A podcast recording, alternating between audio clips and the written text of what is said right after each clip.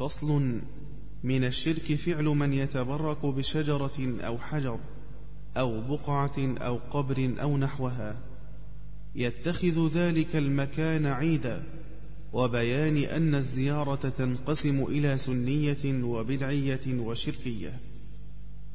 هذا ومن أعمال أهل الشرك من غير ما تردد أو شك.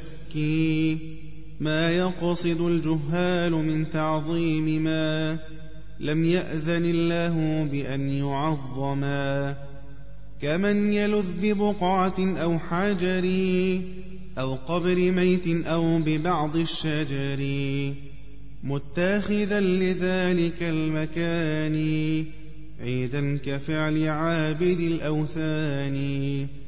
ثم الزيارة على أقسام ثلاثة يا أمة الإسلام. فإن والزائر فيما أضمره في نفسه تذكرة بالآخرة. ثم الدعاء له وللأموات بالعفو والصفح عن الزلات. ولم يكن شد الرحال نحوها ولم يقل هجرا كقول السفهاء. فتلك سنة أتت صريحة في السنن المثباتة الصحيحة. أو قصد الدعاء والتوسلا بهم إلى الرحمن جل وعلا فبدعة محداثة ضلالة بعيدة عن هدي ذي الرسالة.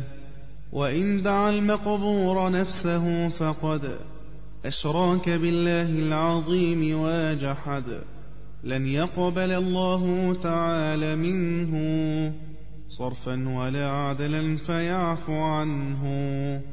إذ كل ذنب موشك الغفران إلا اتخاذ الند للرحمن.